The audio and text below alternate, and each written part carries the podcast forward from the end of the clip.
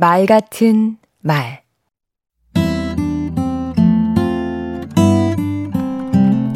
안녕하세요. 강원국입니다. 학교에서건 직장에서건 설명할 일이 많습니다. 설명을 잘하기 위해서는 네 가지 사실을 잘 알아야 합니다. 먼저 개념적 사실에 밝아야 합니다. 개념 정리가 설명의 출발점인데 이게 부족한 저는 늘 백과사전을 열어놓고 삽니다. 역사적 사실도 필요합니다. 교과서 속의 역사도 최근에 있었던 일도 좋습니다.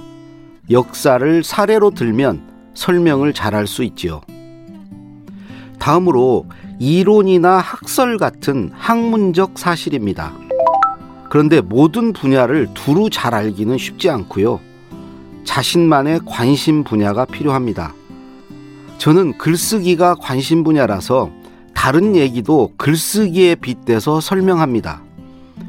글쓰기에 관한 사실은 책이나 신문, 온라인을 통해 모으고요.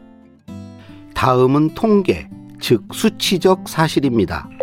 수치에 밝을수록 남을 납득시키는데 유리합니다. 여기에 문학, 음악, 미술과 같은 예술적 사실이 더해지면 품격이 생기지요. 하지만 사실에 밝은 것만으로는 부족합니다. 사실은 객관적이어야 합니다. 사실과 의견을 구분해야 한다는 겁니다. 의견을 사실로 둔갑시키면 객관성을 잃게 되지요.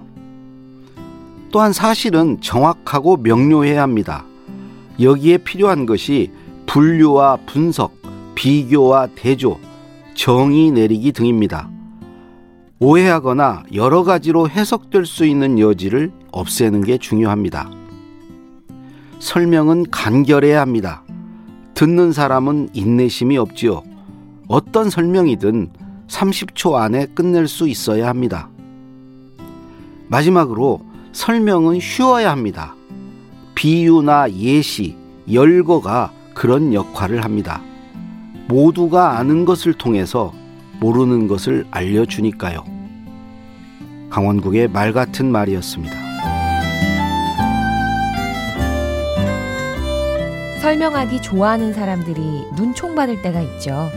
이유가 있을 겁니다. 때와 장소를 몰랐거나 설명도 못하면서 설명하려 들었거나